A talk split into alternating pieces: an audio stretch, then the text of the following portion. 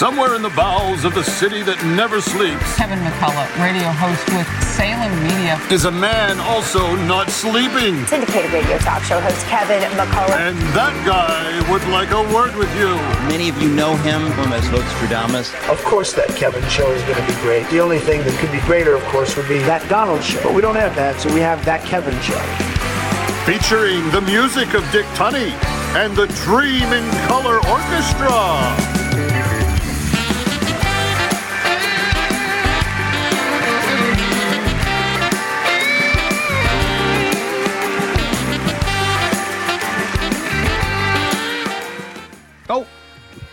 Hey, got to be careful. There may be a camera somewhere.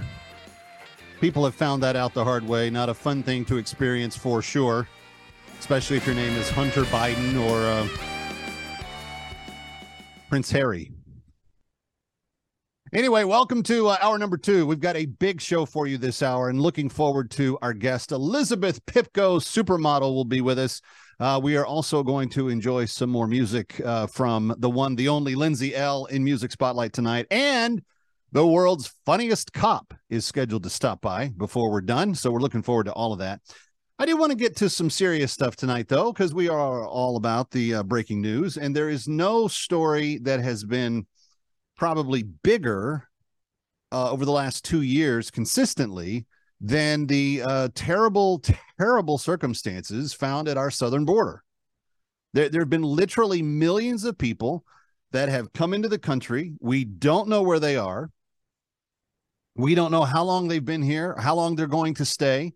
We've given them some desk uh, tickets to appear.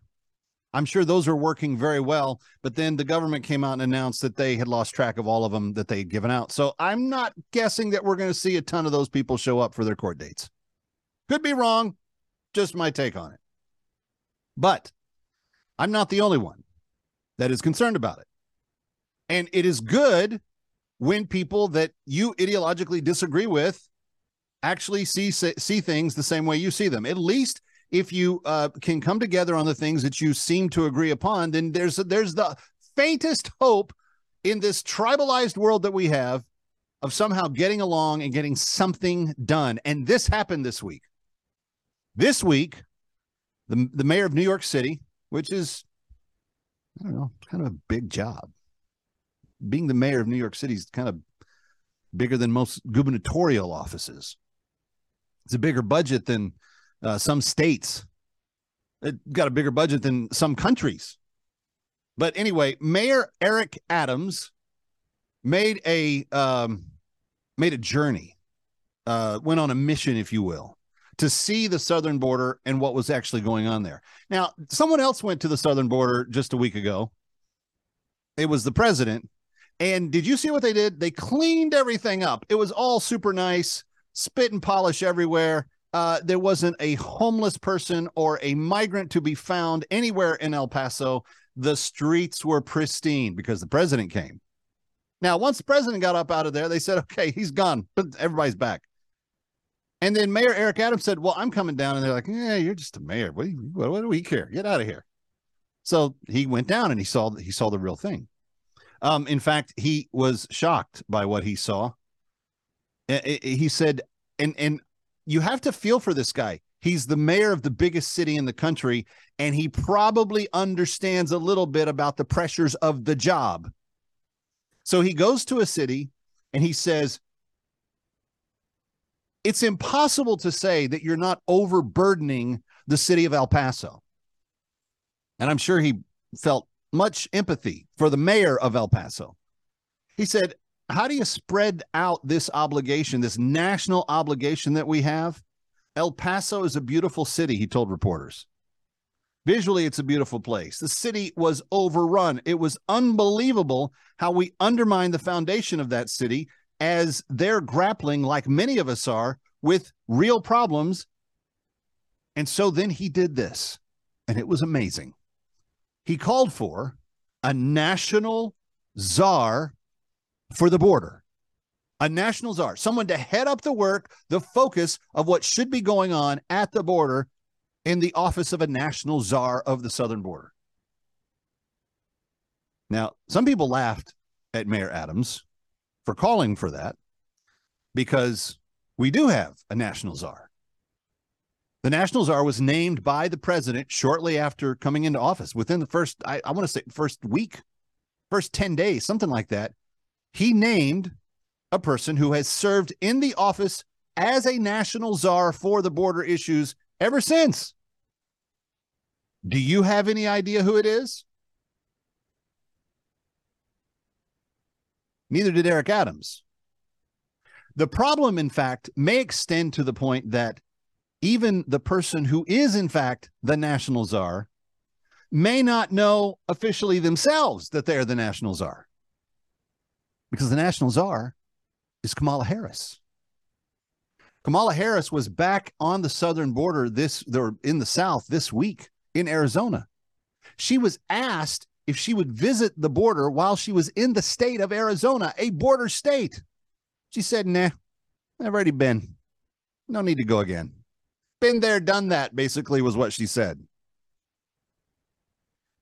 I don't know what it says about our country and where we're at, but if a major Democrat like Eric Adams can see the problems on the southern border, and yours truly can see them too, surely we can develop enough national will to at least get the national czar to do her job. Maybe, if we all come together. One more story I want to get to before our first break. It's a disappointing week for Alec Baldwin, the actor. He was charged officially with two counts of involuntary manslaughter for the death of Halyna Hutchins, the director of his film Rust, where he shot her in the face with a gun that was loaded. Now, the situation surrounding the gun, how it got loaded, goofy kids on the movie set going out shooting cactus in the desert at night when they're not shooting, all that stuff. Yes, that someone put bullets in that gun. I don't think Alec Baldwin did that. But I also don't think that Alec Baldwin's attorney is helping his cause because he released a statement this week that said the decision to charge Alec Baldwin with involuntary manslaughter, which is a greatly reduced charge from murder or manslaughter, he said this decision distorts this terrible situation and is a terrible miscarriage of justice. Now, to be fair, Alec's Armorer on the film set is also getting charged. She's charged. Alec's charged. It could be 18 months in prison. I don't think Alec Baldwin's going to serve 18 months in prison. He's got lawyers. He's going to get off. There's going to be some deal made and he'll walk. But for his attorney to immediately go to the public and say, this is a miscarriage of justice. Let that sink in for a second. Let that sink in because no, he didn't load the bullets into the gun. And the bullets shouldn't have been there. But it's Alec's company that took out the LLC on the movie. Basically, every movie that's made is turned into a corporation. So, Rust, the movie, the corporation, was incorporated by Alec Baldwin. He was the director, producer, funder. He's the guy. It all stops with him. Buck stops with him. Now, even if he hadn't shot the director in the face with the gun and somebody else had, he would likely still be standing responsibility for it on some level because it was his movie set. His company hired the security, his company hired the armorer. His company conceivably paid the workers that the armorer pay, uh, hired. So it's all under his umbrella. And yes, he would bear a degree of responsibility even if he hadn't fired the firearm. But he fired the firearm at point blank range at the director's face and she died. He's not being charged with first degree murder. There's no premeditation being implied here. He's not being charged with second degree murder. He's not even being charged with manslaughter. He's being charged with involuntary manslaughter, which is about as low on the rung of responsibility you can get here, but still saying you pulled the trigger. You killed a human being. To say it's a miscarriage of justice is laughable for this big reason. Him being responsible for his actions, that's not a miscarriage of justice. The miscarriage of justice is that in the Hutchins household, there is no more mom, there is no more wife. And for that movie set, there is no more director. And involuntarily, Alec Baldwin did the act that took that life. Don't call it a miscarriage of justice. If you don't have something sensitive to say, then just come out and say, We're making no comment. I'm Kevin McCullough. I'm making comments. Coming right back.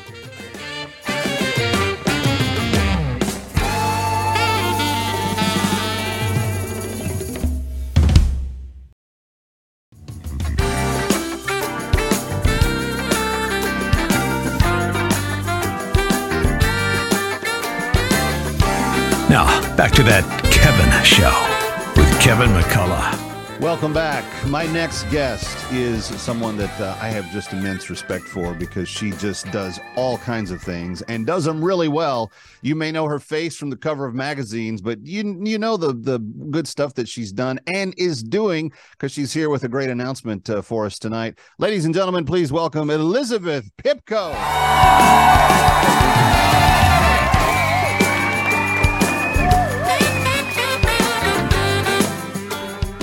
Grateful that you could be here. Uh, you're you're coming to us live from Palm Beach, I see. I am, yes. Unfortunately, I'm missing out on some very, very cold weather up north. yeah, you say that with such a with such a sour look on your face. I'm re- I'm really, really sad about it. So t- t- let's talk about that for a second because I've got a whole bunch of stuff we're going to cover. But um, the the whole mass migration to Florida, uh, particularly from New York City, which you were formerly a resident of. I don't know. You may still have a home here. You're, you're one of those rich and powerful people, not like me. Um, but what, what was it? What was it about Florida that drew so many people there in the last year? I'd say it was definitely a bunch of things. For me, I think what I saw the most was a very strange change in people's demeanors. There was, you know, a conversation I'd have with someone in New York because I was flying back and forth a lot, and then I'd have you know, relatively the same conversation three days later in Florida with, let's say, a neighbor or someone that, you know, I don't know very well. And it went from someone who, let's say, senses impending doom to someone who knows that everything's going to be okay. I think that's the simplest way to put it. People were smiling here. They were kind of aware that we were amidst the pandemic, but they were very aware that things could get better and that they were, I guess, living through it in the best way possible. Whereas those in New York, um, even those that were not affected by it, I know many people were, but even those that were not seem to want to stay to kind of be a part of, say, a very negative environment. And for many, it just it wasn't worth their mental health, and I completely understand that. Yeah, you you can tell my mental health is shot, and I'm angrier than everything uh, all the time now. No, I'm not. I'm I'm okay, and we're finding a way to to muddle through. But it is a phenomenon. I don't think in my short lifetime, I've seen a mass migration from really a whole bunch of different areas all to one place.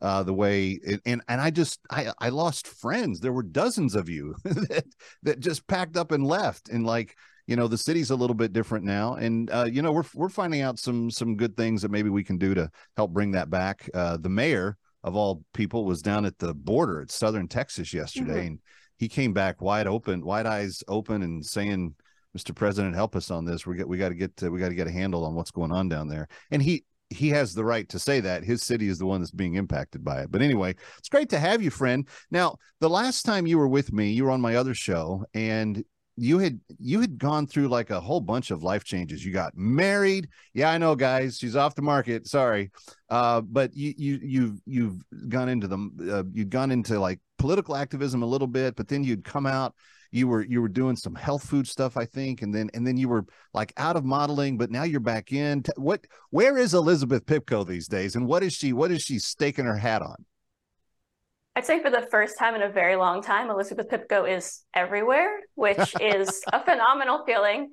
Um, there was like a good few years where I felt like I was I was being very limited. I was only kind of entering into industries that I felt I might be accepted and I felt might work well with other things I was doing. And then I kind of realized life is incredibly short. I will only be in my 20s for so much longer and I should kind of tackle everything that I can get my hands on that people will, you know, let me be a part of. So that's what I'm doing. I'm back modeling. It's actually been a really, really successful last year or two for me. So that's exciting.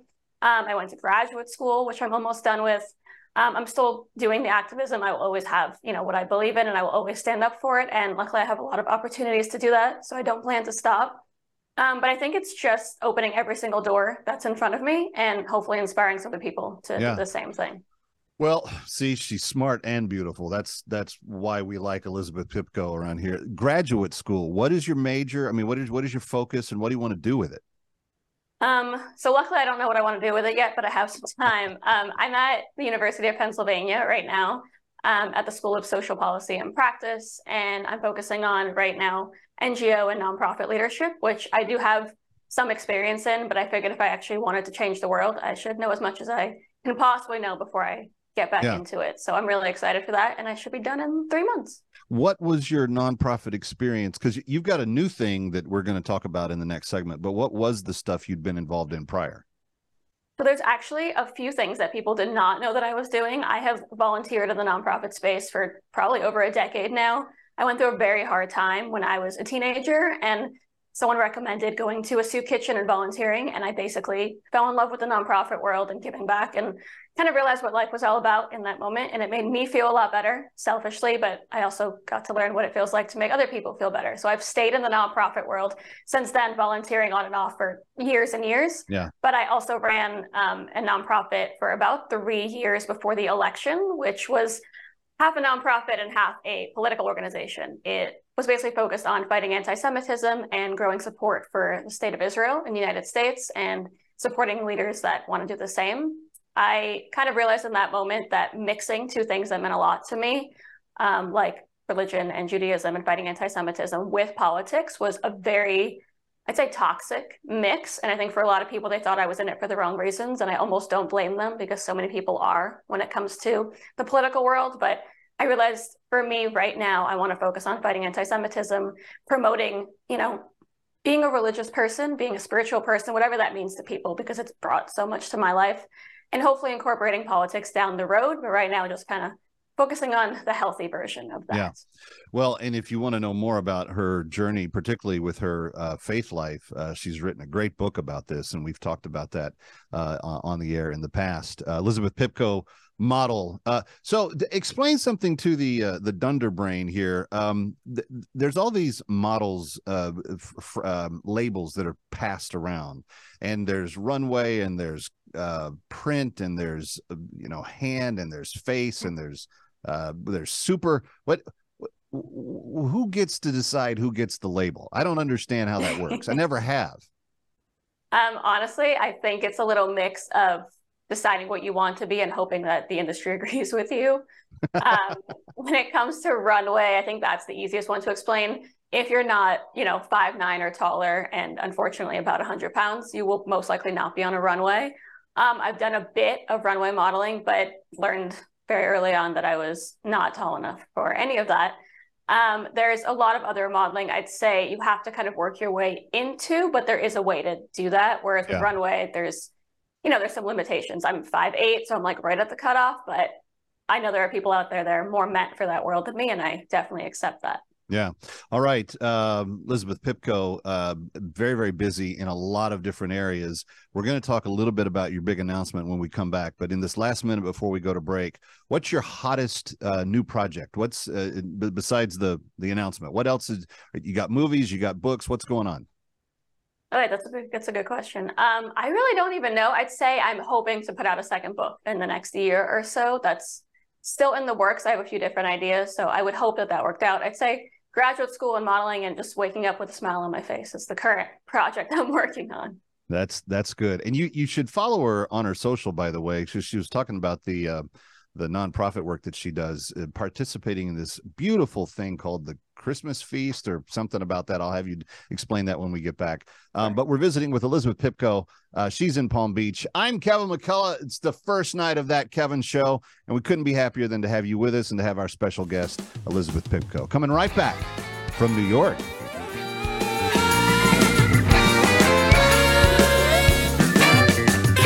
Ready or not, he'll be right back. That Kevin Show with Kevin McCullough.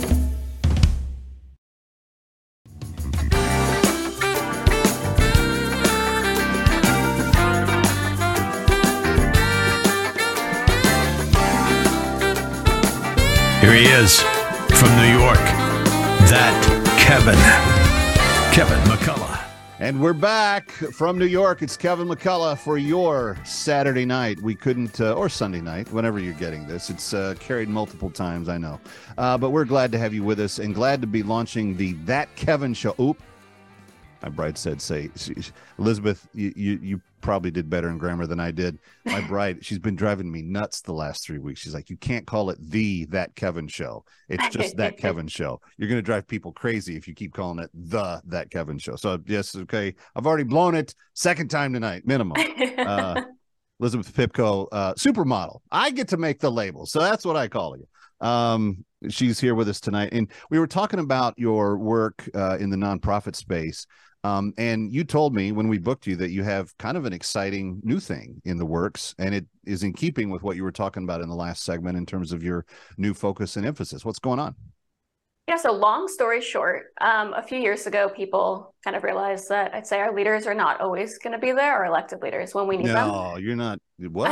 Shocking, I know. But I think it was less about watching people realize that and then more about watching people actually take life into their own hands. So um, I assume you remember during the pandemic, Dave Portnoy from Barstool Sports, of all right. people, started the Barstool Fund.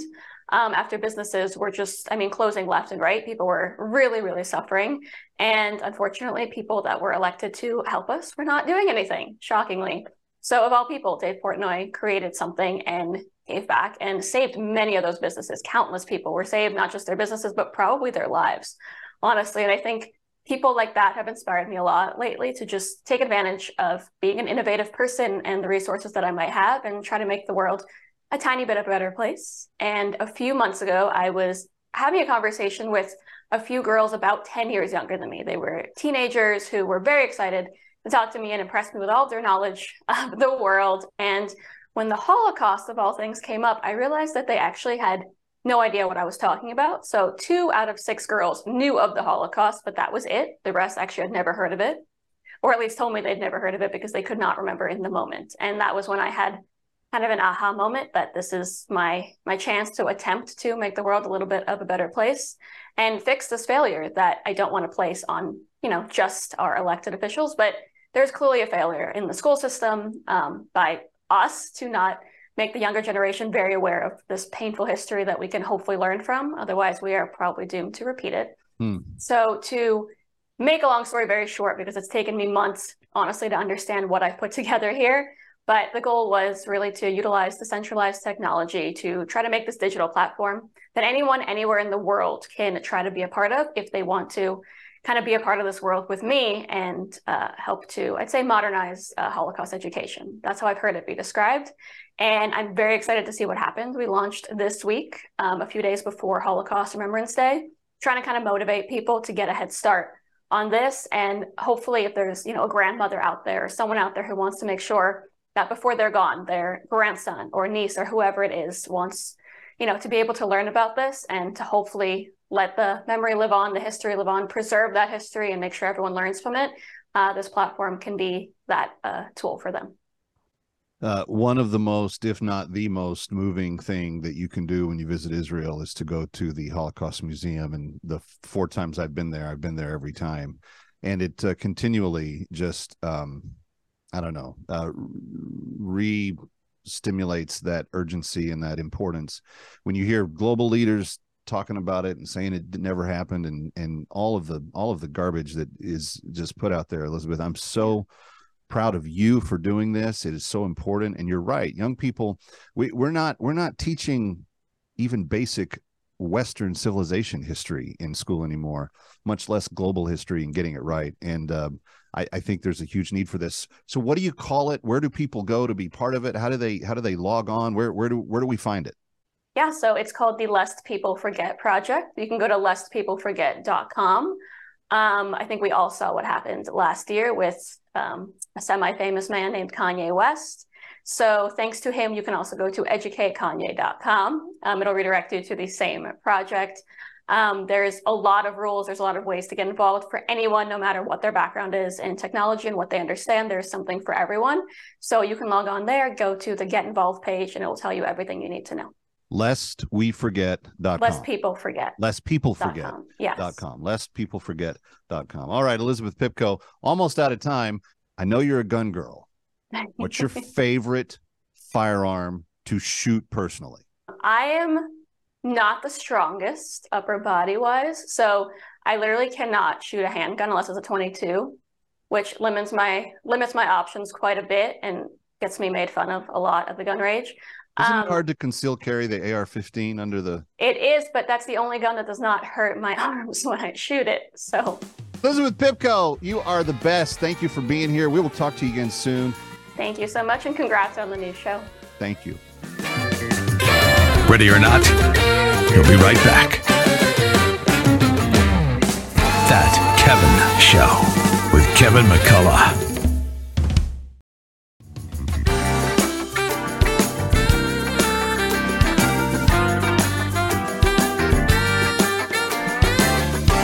Now, back to that Kevin Show with Kevin McCullough. All right, ladies and gentlemen, uh, to the dry bar comedy stage we go, where a zero drink minimum is in effect. And tonight's comedic artistry comes from Kevin Jordan, the world's funniest cop. I just got married. Six months in, going pretty good. My wife is a retired homicide detective. True story. She's a detective, a uh, lieutenant homicide detective. My wife has a unique way of making me do things that I don't want to do. Like I won't wash dishes. Ain't never washed no dishes. Ain't never gonna wash no dishes. That's my thing. I ain't washing no dishes. My wife likes to watch a show called Dateline. You ever seen this show? It's always about a murder, usually a spouse, you know? And they show how the police solved the murder. She likes to watch that show with me. And then at the end of the show, she always go, you know what they did wrong on that show, right? When you bury a body, should put cement over the body. That way the dogs can't smell the body. And you always leave your phone off, or leave it at home. Because when you drive with your phone, the GPS on the towers leaves a ping trail. That's how I would have done it. You gonna get them dishes done?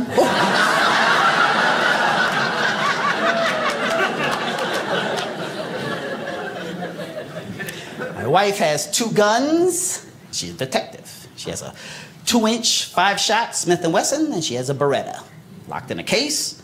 When she moved into my house, she hid the guns. I said to her, where'd you put the guns? She goes, you do not need to know. I can't even have a simple argument with my wife. Can't. You know? One day we were watching the game. She goes, Man, the Lakers look good. I go, You crazy? The Lakers stink. She goes, I'll be right back. I said, Oh, no, no, no, wait, wait, wait. No, I was joking. The Lakers are good. I'll, I'll do the dishes. I'll do the dishes.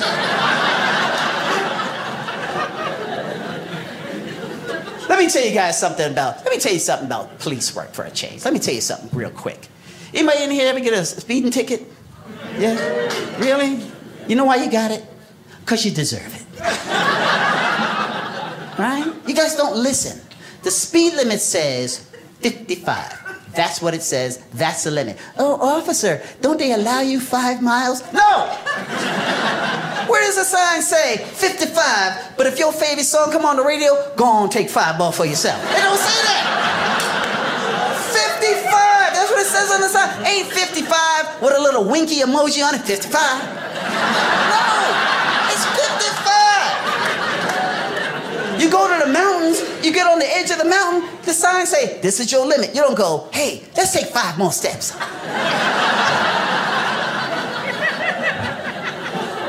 And if you get a ticket, just pay the ticket. Pay the ticket. Don't try to bribe the officer. I've had guys offer me cash. I had a guy offer me cocaine. really? Oh, yeah, that's real smart. Don't pay a $150 ticket. Go to jail for two years. How about that? That's a good trade off. I had a person once say to me, I'll show you my breasts if you let me off the ticket. I was like, uh, uh, listen, no, no, sir, you don't have to do that. I just.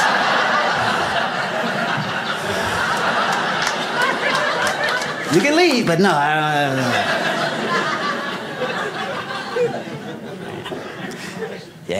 Sometimes, let me tell you guys something about police on the inside police work. Sometimes you'll see two officers working together, they don't always get along. You know, I've had some bad partners. I had this one partner, I hated that guy. All he would do is yell at me, don't touch the log sheet, don't touch the radio. You understand what I'm saying? Yeah. Don't touch anything. You understand? Yeah, yeah. Then he'll go back and tell the captain, Jordan just sits there, he won't touch the log sheet, won't touch anything. Officer Tucker was his name. Tucker the, well, Tucker, we'll leave it there. I just Tucker.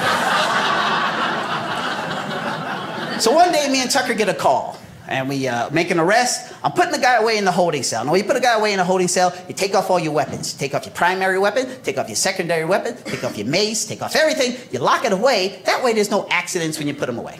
So I'm processing the guy. There's a bang on the glass.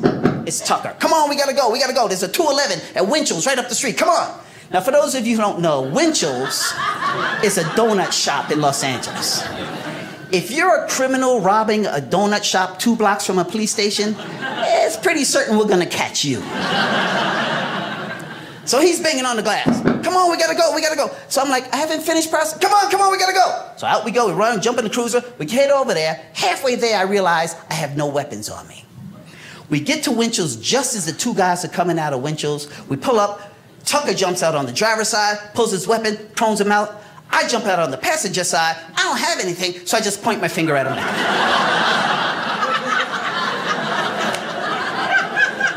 Tucker says, Hey, I'm gonna go inside to see if there's any more. You sit out here and you hold these guys here. he runs into Winchell's. I'm saying, even they're looking at me like, What's going on? Like, hey, put your head down, put your head down. Don't look at me. Tucker comes out, looks at me. I look at him. He looks at me, he goes, You should take the safety off.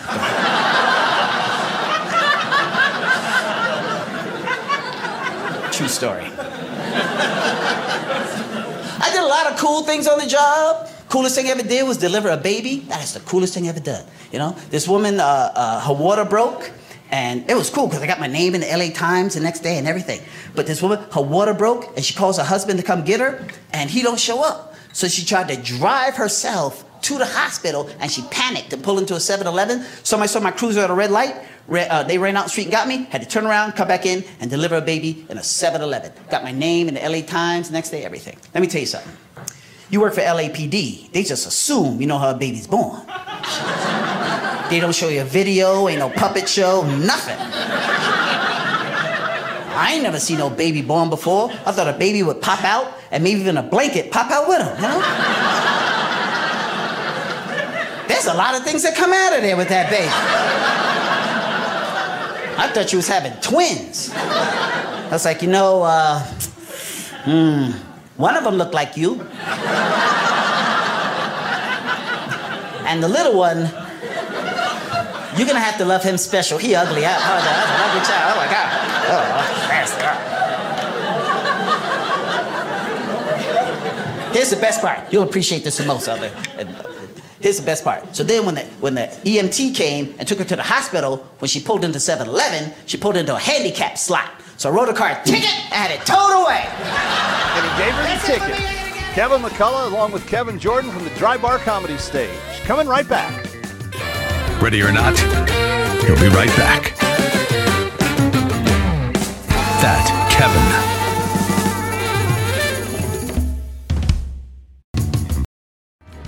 Serving it up with a no drink minimum. It's that Kevin show.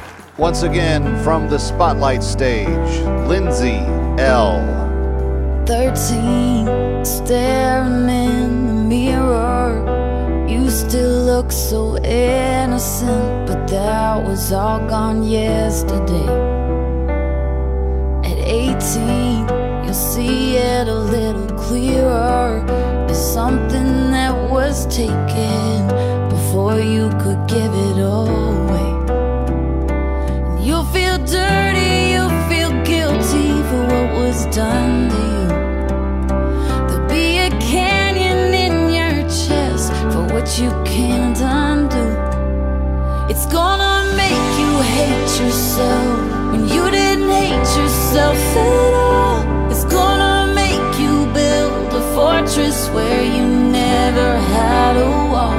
It's gonna make you question God and wonder if He even it's so messed up, it's so wrong, it's just so unfair.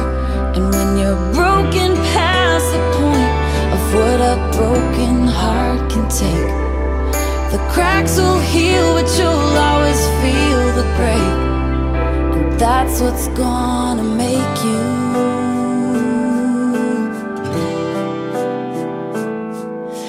20, it hits you like a race car. It still feels like a new scar, but one that you don't talk about. At 25, you'll find the strength to say it. And even though you can't change it, there's peace in saying it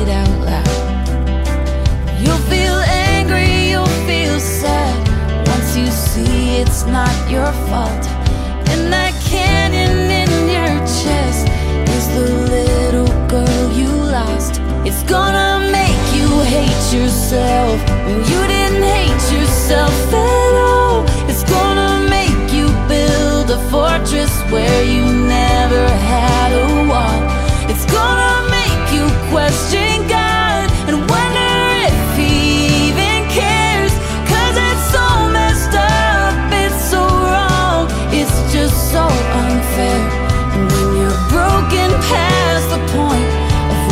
broken heart